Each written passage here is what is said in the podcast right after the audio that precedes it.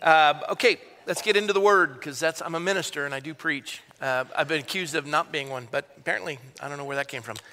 We're in Jeremiah chapter 18. Jeremiah chapter 18. If you have a Bible, open up. If you don't, uh, these lovely folks will be walking down the aisles with these stacks of books. They're exhausted, overwhelmed. They need to be delivered from this burden. So raise your hand, they'll give you one. If you don't have a Bible, you're welcome to keep it. We're going through those like poop through a goose. People are taking those Bibles.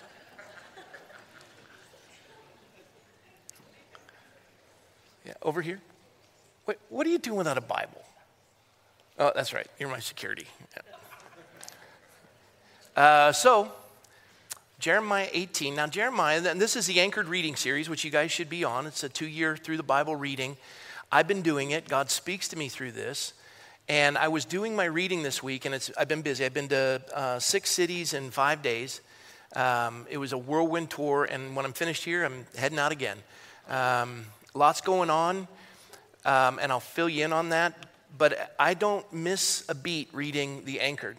And I got to this passage, and I have to tell you, this passage uh, brought me a little bit of anxiety because a lot of you know that I helped try to uh, resolve a failing ministry uh, that had been abusive, and I, I, I, was used to close it out and try to bring the kids home. And uh, I, I, saw the dark underbelly and how the sausage was made, and it just it, it, it was sad because I considered this person a friend for many years. I, I pray for them.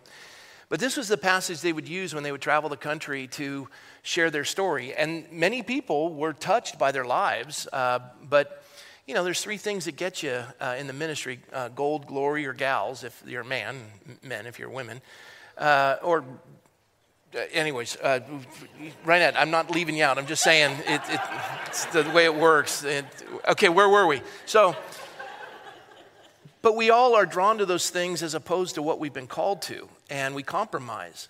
And that's what happened in this ministry. But this was the passage that this, one, this, this man would, Mike Roselle, he would read out of it. And I, I started reading it, and I could just go back because I'd seen the presentation over 50 times.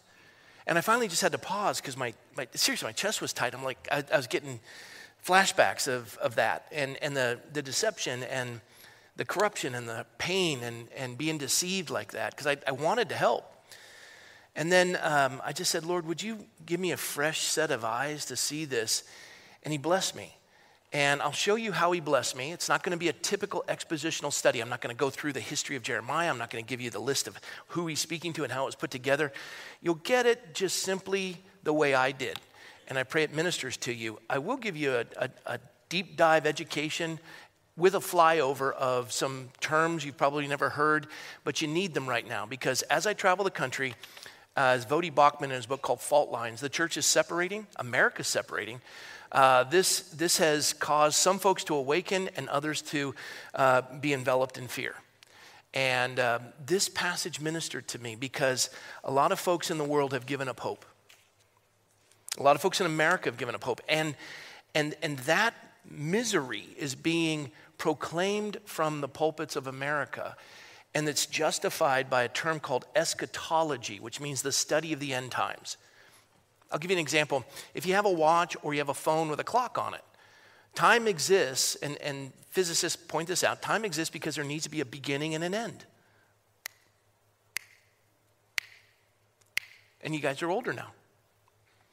I, I, I drove back this morning from San Diego for my mother in law's birthday. I was supposed to meet President Trump on Saturday, which was my mother's mother-in-law's birthday, and of course, uh, priority. Uh, so I, I went to her birthday, and Amen. Come on, she's an amazing lady. So, so, I remember, I've been married 31 years. I remember being at something similar because we would gather every year. I remember being at something similar with my wife's grandmother my grandmother in law. And I remember her sitting in the seat that my mother in law is sitting in now. And all that happened is I moved up a row. And my mother in law moved up a row. And my grandmother in law moved on. Time's moving. And the kids behind me, I'm looking at them going, Get ready, you're moving up a row. And they're like, Well, so are you, you know? And I Shut up, you know, that's not fair. And, and all the same people, just a little bit grayer, and gravity's taking hold of some areas, and, but, but, but that's life because time, to exist, there needs to be a beginning and an end. We all have that in common.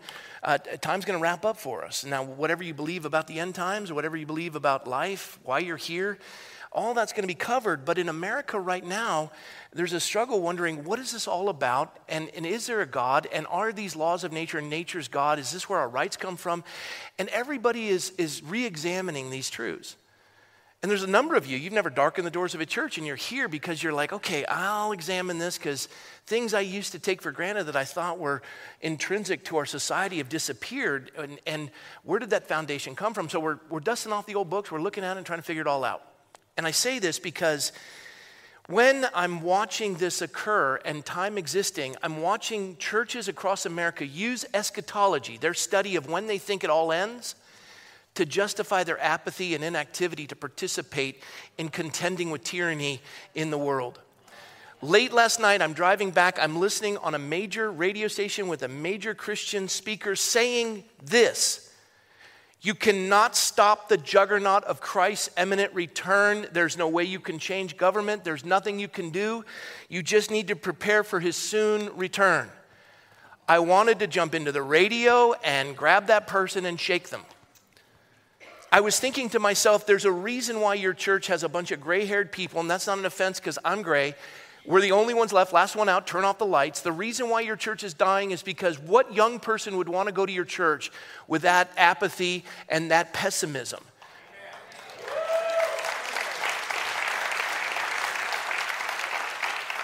That's not to dismiss your eschatology. There's, there's different views of it. But I will say this if you think that, that the only hope for mankind is the rapture, all of the kids that once went to your, your church they're going to tune in to Greta Thunberg because if it, she has more hope, because if she can stop cows from flatulating, they can have a future. But you're giving them nothing. And you're telling them they need not participate, and yet all of the misery they're facing is because of the 50 years of apathy the church has, has engaged in by using their eschatology to avoid their responsibility. And that's going to end today.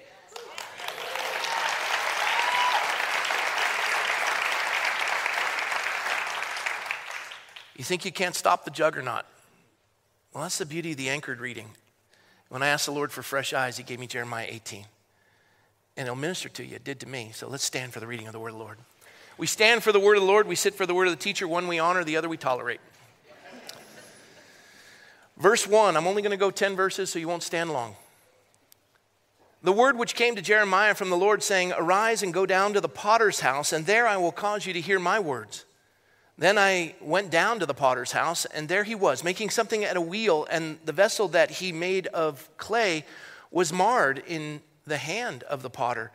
So he made it again into another vessel, as it seemed good to the potter to make. Then the word of the Lord came to me, saying, O house of Israel, can I not do with you as this potter? says the Lord. Look, as the clay is in the potter's hand, so are you in my hand, O house of Israel. The instant I speak concerning a nation and concerning a kingdom, to pluck up, to pull down, and to destroy it, if that nation against whom I have spoken turns from its evil, I will relent of the disaster that I thought to bring upon it. And the instant I speak concerning a nation and concerning a kingdom to build and to plant it, if it does evil in my sight so that it does not obey my voice, then I will relent concerning the good with which I said I would benefit it. That's God speaking. You turn from your wicked ways, He'll hear from heaven and heal your land. This ministered to me. We're going to take a look at all of it. Let's pray and ask God for wisdom. Lord, we thank you for your word. It's living and breathing and sharper than a two edged sword. It divides the thoughts and the intents of the heart. We stand in honor of it, for it's true. And Lord, I ask that you would awaken us, that we would know that truth. That truth would set us free. Lord, you've come to set the captives free. All 66 books of the Bible, cover to cover, it's about you coming to deliver us from the enslavement of those who would seek to operate in a context apart from the laws of nature and nature's God. They think mankind is to be abused, but you want us to flourish. You want us to, as your imago Dei created in your image, to obtain levels of excellence that, many have never seen. Lord, we're grateful to be citizens of a nation, 245 years of unprecedented freedom, more patents, more Nobel Peace Prize winners, more symphonies, air conditioning created by an American, elevator created by an American, airplane created by all that, Lord. You, you did that because you gave us freedom. And that freedom comes from liberty. Liberty is doing what's right, honoring you, acknowledging you. And then, Lord, from that moral law comes civil law, and we watch a nation flourish. Blessed is a nation whose God is the Lord. But, Lord, when the wicked rule, we groan, and we have been doing a lot of groaning lately, Lord. Would you awaken us and show us what we're supposed to do? Lord, I know a lot of folks in this room don't have a clue what we're about, but God bless them for being here. And Lord, I pray that you would minister to them. Do what no man can do. Allow them to see yourself, even as man clouds who you are, because we're poor representations of your character. So, Lord, please, we ask that you would minister now. Bless us, Lord, we pray. Lead us into all truth, we ask. In Jesus' name, amen. amen. Well, have a seat, relax, take a load off. I'll stand up here and suffer. So, um, uh, six cities, five days. Um, I, I want to tell you this, and it'll, it'll, all tie in. I won't tell you the airline, I won't tell you the day, uh, so as to protect the flight crew. Um, it's an east to west coast deal. My wife is with me. Watching these two attendants, they're funny. My wife and I are wearing the fake masks. And uh, I'm just done with it. I just take it off. And the flight attendant comes up and she, she says, I know you.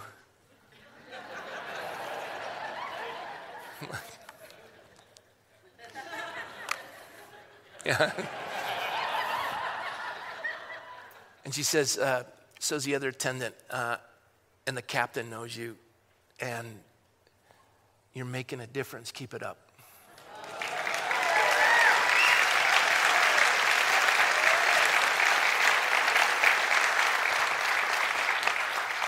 And she said, You're not wearing that on this flight. And I'm like, Thank you. And my wife is over there praying with her. I'm going to bring her to church. I have to protect her because, you know, that industry that kick her out. And I just thought, you know, Lord, if we're faithful, you're, you're able. I don't know how you connected them to this and how that plane is affected by this community. But with you, Lord, all things are possible. And I, I was, I was encouraged. And I, I, was leaving. I was leaving from Tampa, went to Miami, and, and in Tampa there were almost 5,000 college students. They were on fire. And, and it's a secular 501c3 uh, organization, and they, we had a, a church service in the morning, voluntary, packed. And these kids were on, they were stoked. I got to preach it, it was fun, yeah.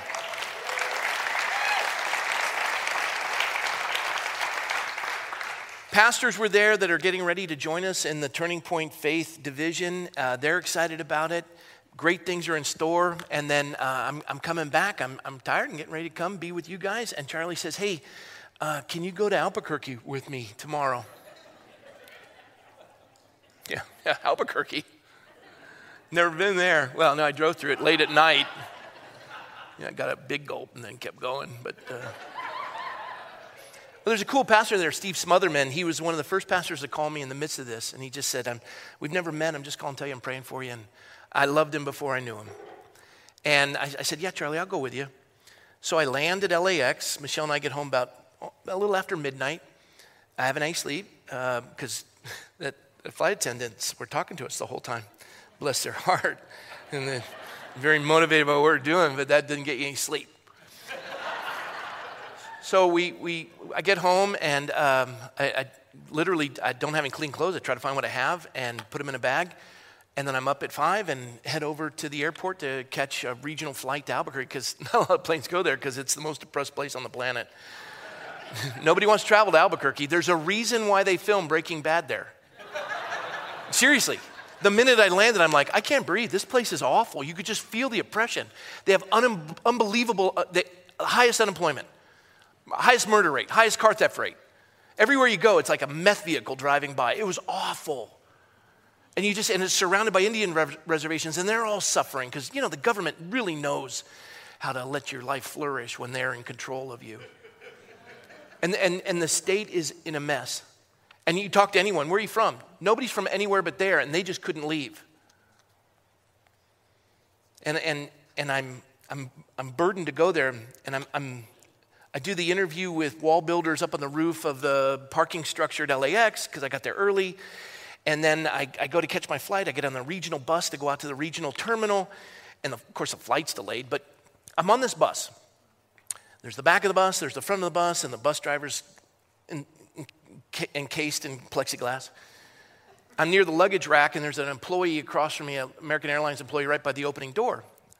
A woman and her three teenage children get on the bus, and they sit all the way in the back. And I'm standing by the luggage rack. And we start driving. And the woman says to the man across from me, who's on his break, he doesn't, he's not on work, Tell that man in the front of the bus to put his mask on, as all three of her children and herself are wearing N95 masks. I'm like, You're crazy. and she says, Tell, them to put, tell him to put his mask on. And the guy goes, What? Tell him to put the mask on. And I've had three hours of sleep, and the anger of man does not accomplish the righteousness of God. I, I knew at that moment, in your anger, do not sin, and to sin is just open your mouth. So I'm biting my tongue. At this point, it's bleeding. And, and the, the guy's sweet. He just goes over he says, Put your mask on. He's like, Oh, or whatever. Okay, COVID Karen. So he puts his mask on. And uh, yeah, COVID Karen. That's her name. If you're named Karen, it, it has nothing to do with you. So we get to the terminal. Terminal's packed. Flight's delayed. I, I make some calls. And now it's time to get on the plane. I get on the plane. It's a small jet, single row here, and then two seats here with an aisle. And it goes all the way back. And I sit here. Guess who sits in front of me? hey, Karen. How you doing? Got her N95. Her two boys are right directly across from me, and then her daughter's in the one seat, and then somebody else is there. And we take off. The flight attendant is just like the group that was with us the night before. I, I call her Peppermint Patty. She's full of joy. she's looking at me going, These masks are so stupid. I go, I know, right? And she goes, You don't have to wear it. I'm like, I love you. And so I've got my mask off and I'm sitting behind Karen and, and uh, they're giving snacks and they bring her a drink and the minion of children uh, and give them drinks and, and they do this. They, they, they, they, take the mask down, take the sip, put the mask up. They have the nuts on the table, they take it down, uh, put the mask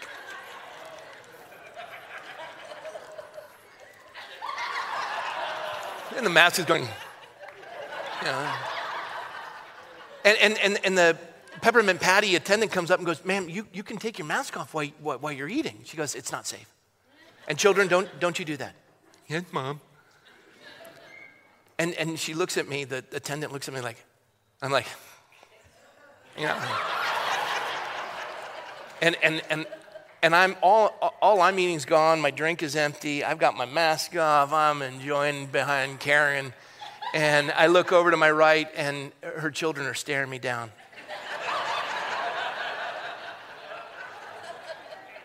and I, you know, I look over at the snuffleupaguses and I say, Why are you looking at me? Karen's asleep. And a lot of you are going to leave the church after this. Now, I'm not justifying it, but I'm on three hours sleep. And, and they're looking at me. And I go, Why are you looking at me? And, they, and they, they won't talk, they're paralyzed. I'm just staring them down like alpha male. And they're like, arr, arr. And I'm staring at them, and the, the daughter and the two boys are looking at me. I go, Why are you looking at me? Quit, quit looking at me. And they, and they turn away. And then they're still looking at me. And I turn over to my, because I saw my peripheral, I look over and I go,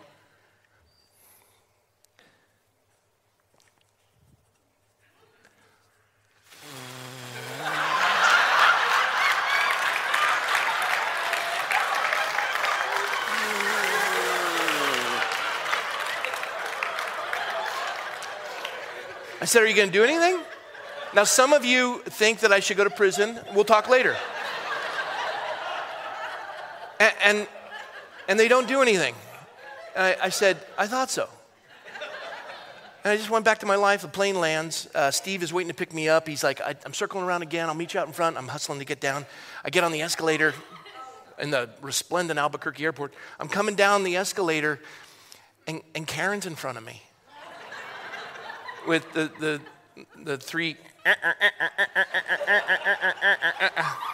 And I go, I, I go, excuse me.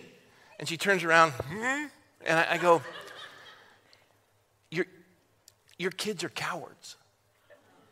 I, I, I, I provoked them and I intimidated them. I had my mask off the whole time while you were sleeping, and they didn't do anything. And I challenged them, and they still didn't do anything. And you know why? You've raised them to be scared, and they don't have a spine. They're not going to go anywhere in life.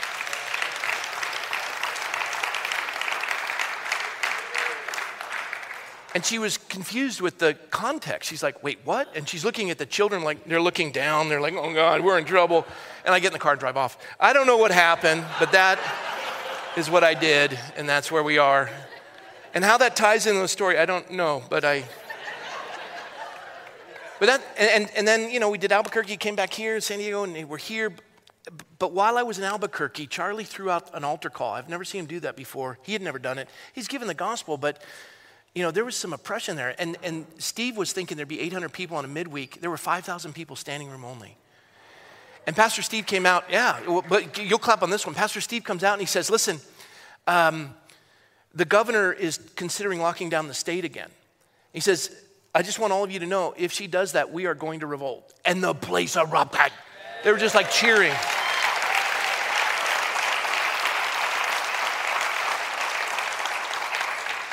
And there was amazing ministry. Charlie shares a history. He talks about Benedict, Benedict Arnold. He'd done some great homework. I really love the direction he's going, things he's doing.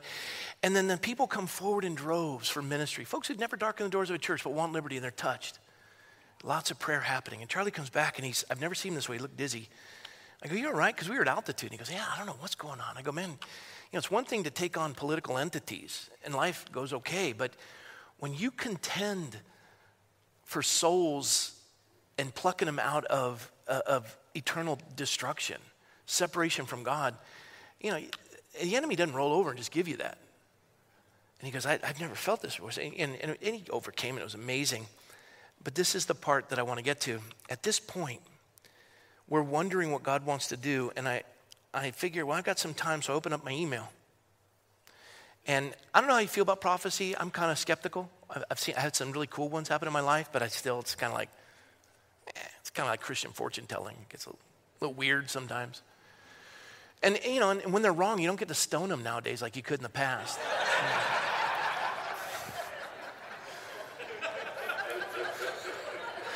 I really should not be preaching right now.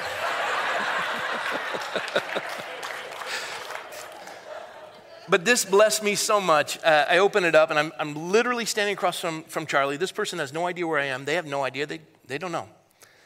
Hi, Pastor Rob. I texted you, but wanted to be sure you received this today, this morning at 4 a.m., July 21st, which is today, that day when I was with Charlie. When I was praying, I saw a wall of arches in front of the church. People were sitting all around, and I heard them say that the storehouse was inside. They were two people of note, one young man sitting on the arch with his legs stretched out and in a relaxed position as if he was waiting for you. He was probably in his early 30s, late 20s, uh, wearing a black suit no jacket, white shirt, very tall, slender with dark hair, may have been Charlie Kirk. There was also an old man similar to stature to Pastor Marty, you may or may not know him, but with long gray hair and Middle Eastern looking, pacing in front of the doors uh, to the church. Both of them were waiting for you, and I got up to interpret the storehouses and opened the Bible to Haggai chapter 2, verses 1 to 10. Please read it. There is definite blessing that is still going to be poured out on the church even more than what you've seen, I hope you find solace in this. Once you read this scripture, you will understand why I had to deliver it today. Today is July 21st. I went to Haggai chapter 2. In the seventh month of the 21st day is how it begins. Now, the Jewish calendar is different, but that's still kind of cool. July 21st. In the seventh month of the 21st day, and God brought her there, uh, of the month of the word of the Lord came by Haggai the prophet, saying, Speak now to Zerubbabel, the son of Shealtiel, governor of Judah, and to Joshua, the son of Jehozadak, the high priest, and to the remnant of the people, saying, Who is left among you who saw this temple in its former glory? And how do you see it now in comparison with it? Is this not in your eyes as nothing? Yet now be strong, Zerubbabel, says the Lord, and be strong, Joshua, son of Jehozadak, the high priest, and be strong, all you people of the land, says the Lord, and work, for I am with you, says the Lord of hosts, according to the word that I covenanted with you when you came out of Egypt, so my spirit remains among you. Do not fear. By the way, the word covenanted and remnant were both used in Charlie's message before I shared this with him, and he had gone into detail, and it was we were, we were all bearing witness to this. For thus says the Lord of hosts, once more, in a little while, I will shake heaven and earth, the sea and dry land, and I will shake all the nations, and they shall come to the desire of all nations, and I will fill this temple with glory, says the Lord of hosts. The silver is mine, the gold is mine, says the Lord of hosts. The glory of this latter temple shall be greater than the former, says the Lord of hosts. And in this place I will give peace, says the Lord of hosts. And the idea as you go on in the rest of the chapter is God wants to bless us as a nation. I don't believe He's finished with us. And I have a confidence in that.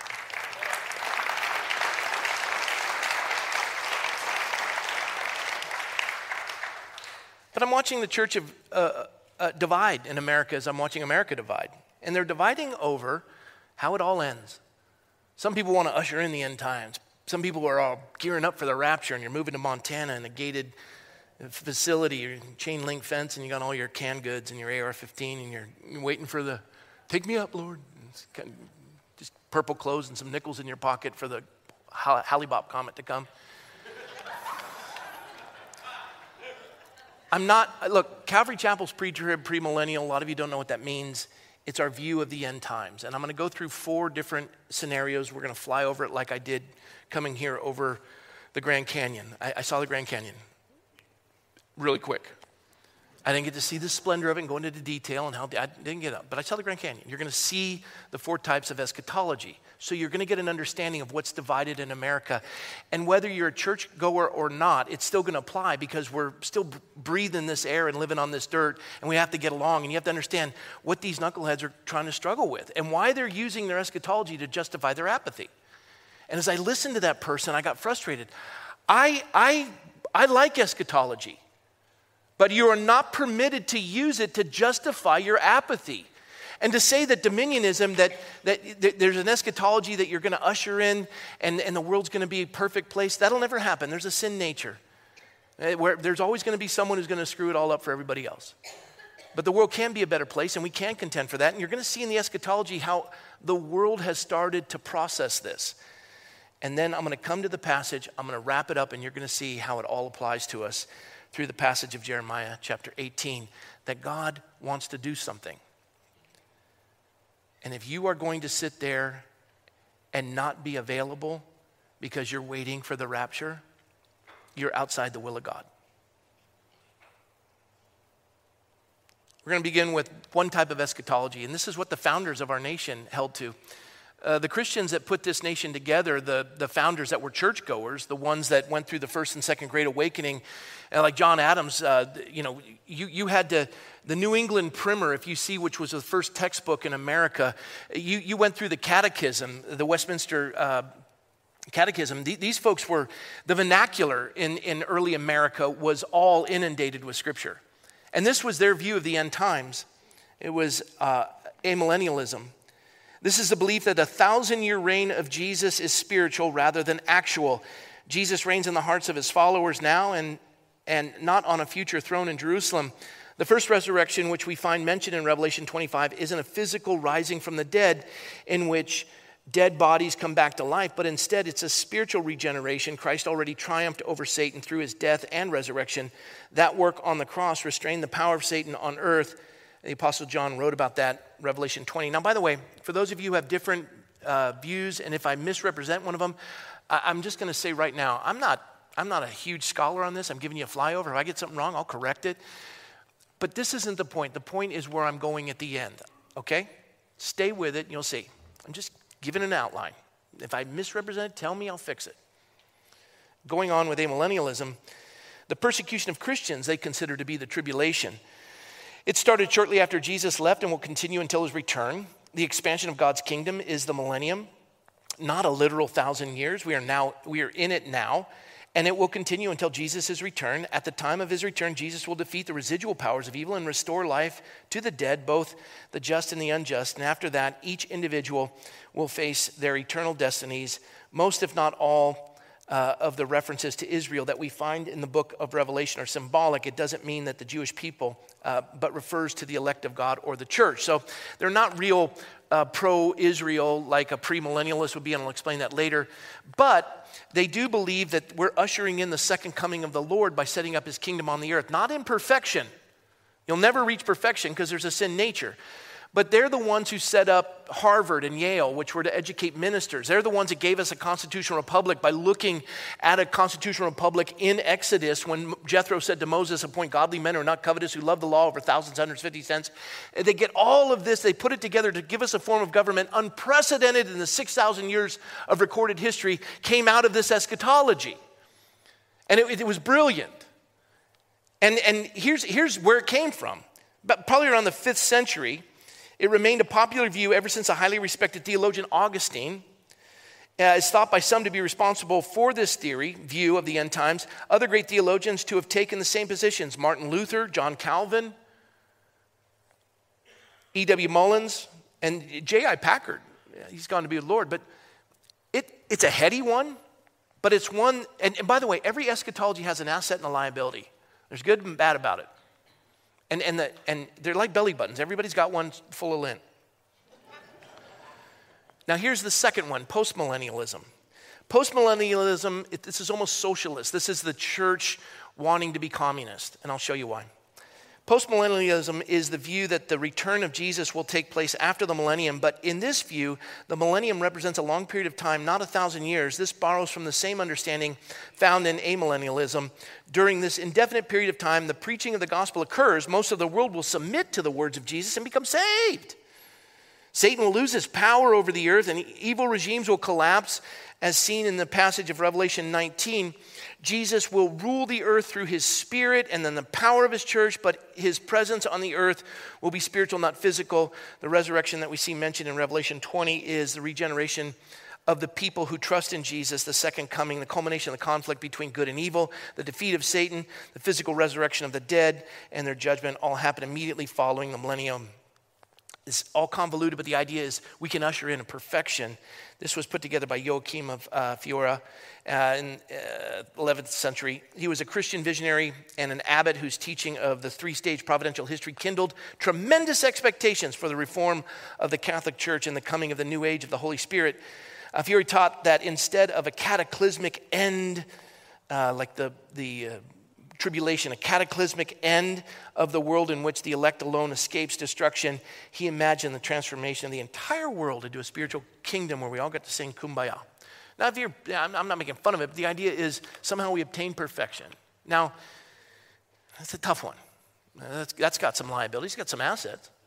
The hope for man, you know, they, they, they, they see a need to try to change things. They're usually involved in social issues. It was popular in the 1800s during the missionary expansion. This view came into much wider acceptance, but then a serious problem occurred because they thought Christians are going to change the world. And they started doing it, and everyone was excited. And this was, this was a very popular eschatology until we had two world wars. And we watched the modern era destroy six and a half million Jews and over 50 million people in the most vile and heinous imaginable, wondering the depravity of man and wondering where was this Christian uh, kingdom? What happened? And they were disillusioned. Economic depression put strain on the interpretation. The world was not getting better from the influence of the gospel, it was getting worse, but not because of the gospel. So, this previously popular view of eschatology fell out of favor with many in the church. Supporters of this view include some of the great scholars of recent past, such as Jonathan Edwards, B.B. Warfield, uh, also R.C. Sproul. I, I, like that guy. Here's the history of premillennialism. It's a belief. Uh, this, this is the, sorry, this is, this is the next one. This is the third one. Historical premillennialism. This isn't Calvary Chapel. This is a different type of premillennialism, historical. This is the belief that the church will be on the earth during the Great Tribulation, like we have to go through it. The tribulation is it's a seven year period.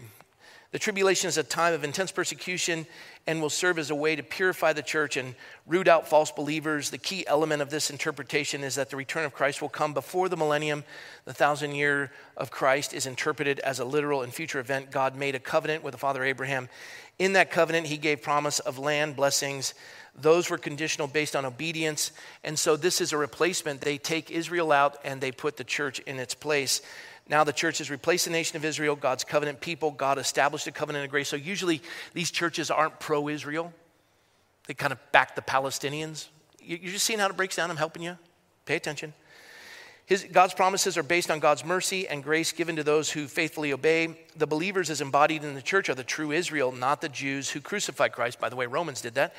Adherence to this view see passages like Romans 9 6 and Galatians 6 16 as uh, teaching these principles. And the people who teach this view today, some of the early church fathers taught this, including Lactantius and and and Justin Martyr, uh, Papias uh, and then Papaya, his brother. Um, some modern teachers include David Dockery, John Warwick Montgomery, Robert Gundry, and George Ladd. This is the one that Calvary Chapel, the next one, last one, this is the one that Calvary Chapel adheres to. Uh, this is the one that uh, we have prophecy updates, and, and, and, you know, Pastor Chuck thought he'd witnessed the rapture in his lifetime. He got a personal rapture, but he, yeah. And, and by the way, their belief is in pre, uh, uh in dispensational premillennialism, their belief is before God ever judges the world, he always removes the righteous. Noah, Noah's ark, right? Before he flooded the earth, right? Uh, uh, he, he, he removed Lot before he destroyed Sodom and Gomorrah, right? Tracking me? The problem is when you watch my Coptic brothers from the Coptic Christian church in Egypt being marched out onto the shores of the Mediterranean by ISIS giants with hoods over their head and their hands tied behind their back, and watching them behead them on the shores of the Mediterranean. I wonder if they're thinking, oh, we're not going to go through the tribulation. I, wonder if this, this next view of eschatology works in the 1040 window, longitude and latitude, where 90% of the Muslim world exists, where you practice Christianity, you, you say there's not going to be a tribulation? They've lost their families. This is dispensational premillennialism. In this interpretation of the end times, it is taught that Jesus will return to the earth after a seven year tribulation, and then he'll set up his kingdom on the earth and rule for an actual thousand years. But in stark contrast to the three preceding views, God will give the nation of Israel the land he promised. So they're very pro Israel. And that's why you see most of these evangelical churches are supporting Israel and everybody wants to go. And most of the really nice spots in, in Israel were built by evangelical Christians who hold this eschatology. Almost done. I'm hurrying. You look bored. Stop it. The teachers the teachers of this point of view believe that all references to Israel in the book of Revelation refer to the nation of Jews, not the church. Most adherents to this view believe a rapture event will occur before the seven year tribulation begins. Common teaching to support this passage, Revelation 4. Uh, the Apostle John's called up to heaven.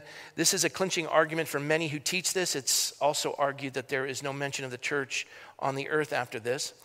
The rapture is the event in which Jesus calls his bride, the church, into heaven before the tribulation. Two are grinding wheat, one is taken. You can read about later. And you saw movies about it, you know. Okay. The, the rapture and the second coming are two separate, distinct events of the end times. Another important view to consider goes by two names. Uh, many scholars lean towards a theory of a so called mid trib rapture, others believe in pre wrath rapture. That's a whole other subset. I'm not getting into it, but this is who teaches. Uh, dispensational premillennialism. Of the four interpretations, considering this last one has had the most recent emergence in the 1800s, possibly among the Plymouth Brethren.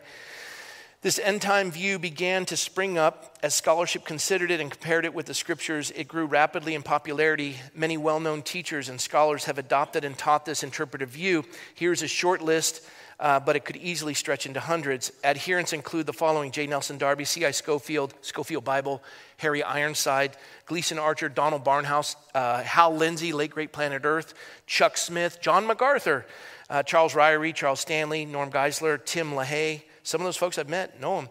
This is the view that has dominated the book publishing industry, television, uh, popular radio programs, movies, and church sermons for the last 50 to 60 years. And so everyone's waiting for the rapture because they've watched it on, you know, all these movies that were made from Tim LaHaye's books and all these things that have happened. And everyone's saying, well, we're going to get raptured. We're just polishing brass on the Titanic. We can't stop the juggernaut. Well, I can be a dispensational premillennialist and look for the soon return of Christ. But if you're going to use this to say you can't participate in, in contending for the future of your children, I'm, I'm sitting in a family photo My grandmother in law's gone. She's been taken. My mother in law moves up to that seat. I'm behind her. I moved up. Life is moving, time is ticking. And the woman before the woman who's sitting there now, her husband, she labored. He, he, he, he was one of the most highly decorated pilots in World War II, my, my wife's grandfather. He sunk the Nagato, the command ship on the attack on Pearl Harbor. He had the Navy Cross, second only in the Medal of Honor. They fought for liberty. My, my grandmother in law was separated from him. They knew what it was like to contend for a nation that has an unprecedented freedom. And she's gone. My mother in law moves up. She, she, should, she should be living in a retirement community doing nothing. My father in law worked for Lockheed and he, he built the satellites that protect the nation. Eh, the, the, the two of them have put it in. He, he, he changed and he fixed engines at night to, to bring together a blended family and raise all these kids in one of the most expensive places, and he never had a college degree and worked in a windowless facility in Lockheed. But he loves this nation, he contended, and they raised good kids. He's 84. I'm not going to say old D is. She's not far behind him. And those seats are going to be empty, and I'm going to move into them. They've all done their work. And they're not sitting around quiet. They are busting every minute. They're working hard. They've inspired an entire generation behind them. And you know what? They none of them could spell eschatology, let alone understand it. But they know what it means to contend for children and grandchildren as they look at the family photo behind them. And that clock keeps ticking. And you want to use it as an excuse to be lazy as you watch the greatest nation ever designed and you say, You can't stop it. We just read Jeremiah. If you would repent of your apathy, God will intercede. If my people who are called by my name will humble themselves and pray and turn from their wicked ways of laziness, then I will hear from heaven and heal their land.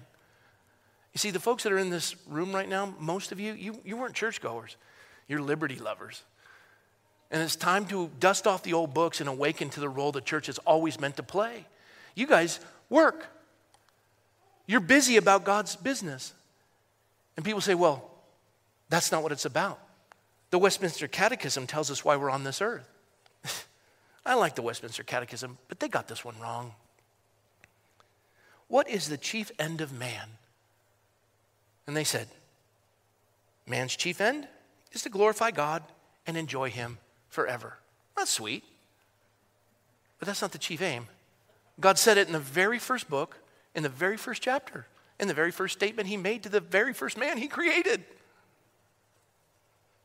God said, Let us make man in our image according to our likeness. Let him have dominion over the fish of the seas, over the birds of the air, over the cattle, over the earth, over every creeping thing that creeps on the earth. So God created man in his own image. In the image of God, he created him. Male and female, he created them. Then God blessed them. And God said to them, Here we go. Here's, here's your marching orders. This is your purpose. Be fruitful and multiply, fill the earth, subdue it, have dominion over the fish of the sea, over the birds of the air, over every living thing. You're going to bring order out of this chaos. The secular progressive left only deconstructs and rips apart. Any city they're in control of is burning. Only those who understand the Lord build, the rest destroy.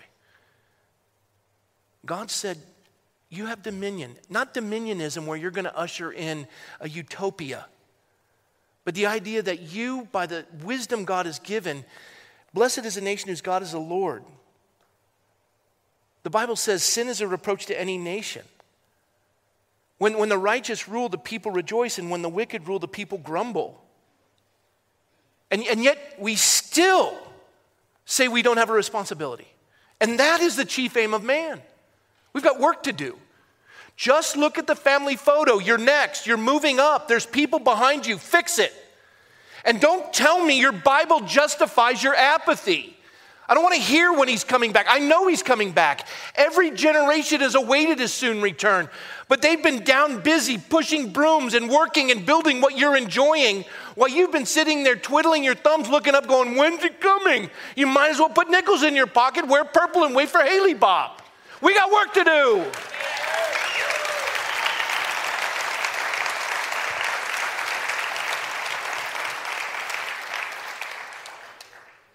Because he's had too much coffee. Luke 19, this is it. I'm finished. I'll be done at 12:30.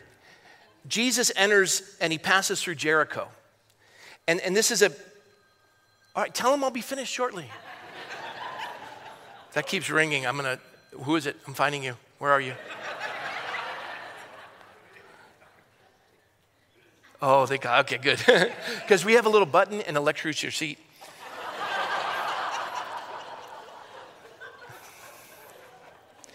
So, so, so Jesus is coming into Jericho, and there's a tax collector named Zacchaeus, and they're boo. And, and he's rich, and he sought to see who Jesus was. So he climbs up into this, this tree in, in Luke 19, a sycamore tree. Jesus is passing through. He looks up, he sees Zacchaeus. He says, Make haste, come down, for today I must stay at your house. He's going to stay in a tax collector's house. A wayward Jew, by the way, because Zacchaeus, you know. And he's like, and Jews hated him, Romans, you know, just abused him. And the guy is playing everybody. He's the worst government official you can imagine. Jesus said, I'm coming to your house to hang out. When they saw it, they all complained, saying, He's gone to be a guest with a man who's a sinner. Then Zacchaeus stood and said to the Lord, Look, Lord, I give half of my goods to the poor, and I have taken anything from anyone by false accusation. I restore fourfold. Jesus said to him, Today salvation has come to this house because he is also a son of Abraham. For the Son of Man has come to seek and to save that which is lost. And here we is. Here it is. This is what we, we close with. Now, as they heard these things, the people are listening, watching how he's dealing with this wayward, tax collecting, corrupt government agent. As they heard these things, he spoke another parable because he was near Jerusalem and because they thought that the kingdom of God would appear immediately. They have the same problem 2,000 years earlier that everyone's having right now. Oh, it's going to happen any minute now. You're just wasting your time. I don't know why you even want to try to do a recall. You're just stupid. The Lord's coming back.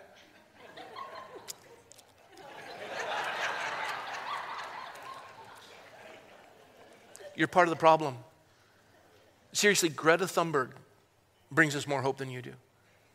That's not the interpretation of Scripture. And here's what Jesus says Because they thought the kingdom of God would appear immediately, therefore he told them this parable. He says, A certain nobleman went to a far country, received for himself a kingdom, uh, and, and, and he was going to come to return. And so he called his 10 servants and he delivered them 10 minas each. He gave it to them. And, and you know the story of the minas and how they had to replicate it and make money with it. But he turns to him and he says this He says, Do business until I come, occupy until I come. Get busy work. Do your work. Occupy until I come. The word occupy, he says at the end of this Luke 19 passage, he says, When you hear of these things, then look up. You know why they have to look up? Because they're busy working. They're not sitting on a mountain in Montana around a chain link fence with a, you know, Doberman and an AR 15. They're working.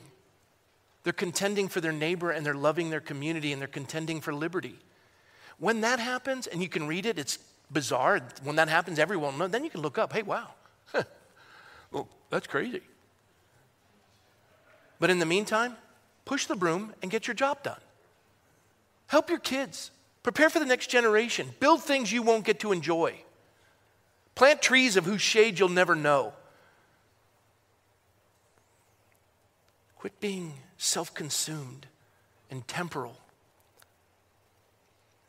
Last story, and this is true.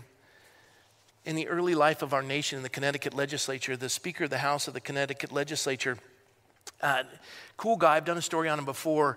He was busy working, they were in session, and, and an, uh, an unknown eclipse or some sort of an event happened on the eastern seaboard that darkened all of the eastern seaboard states. And, and they all thought that it was the return of Christ because it was a very biblical community back then. And they all thought that the Lord's coming. They all started to panic. And the legislature saying, let's adjourn. And the Speaker of the House is like, we're not adjourning. And they're like, no, God's returning. You understand. We got to go. We got to get to Montana. and they wanted to prepare for the Lord's coming. And they, they were on the verge of panic. And the Speaker of the House gavelled the floor and he was a devout Christian. He, he knew the scriptures, but he said this He acknowledged the darkness and the fear that it stirred up in them. But he said these words He says, The day of the Lord is either approaching or it is not. If it is not, there's no cause to adjourn. And if the Lord is returning, I, for one, choose to be found doing my duty. Therefore, get me some candles. We got work to do. Now, that's a good eschatology.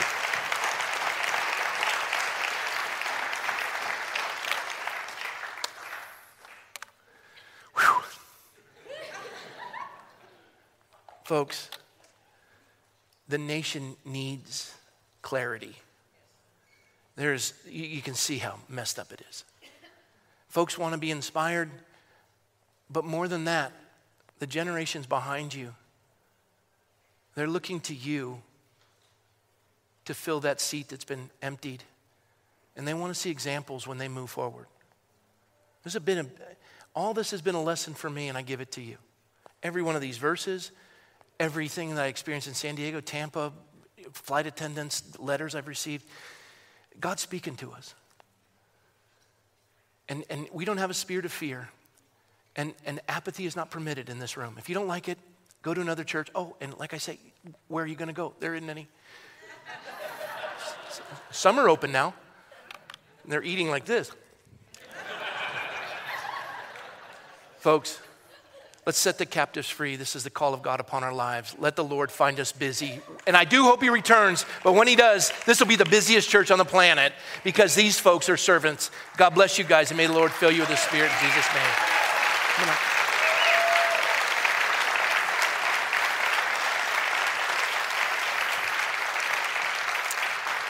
Uh, while they're getting ready to close us in a song, this was a letter I went to my mailbox. I saw it. I'm like, I don't want to open it because that's scary when you get one to your house. And I looked for powder and nothing came out. Dear Pastor McCoy, Michelle, I wanted to write and introduce our family to you. My name is, I'm an immigrant from Iraq. I came here when I was just eh, from, and I escaped socialism, war torn country. My husband, our children, I won't say the names, we found Godspeak last year, July 2020, by accident. We just returned from vacation and we saw tons of people outside the church with Trump flags. We thought it was a Trump rally and we decided to stop by.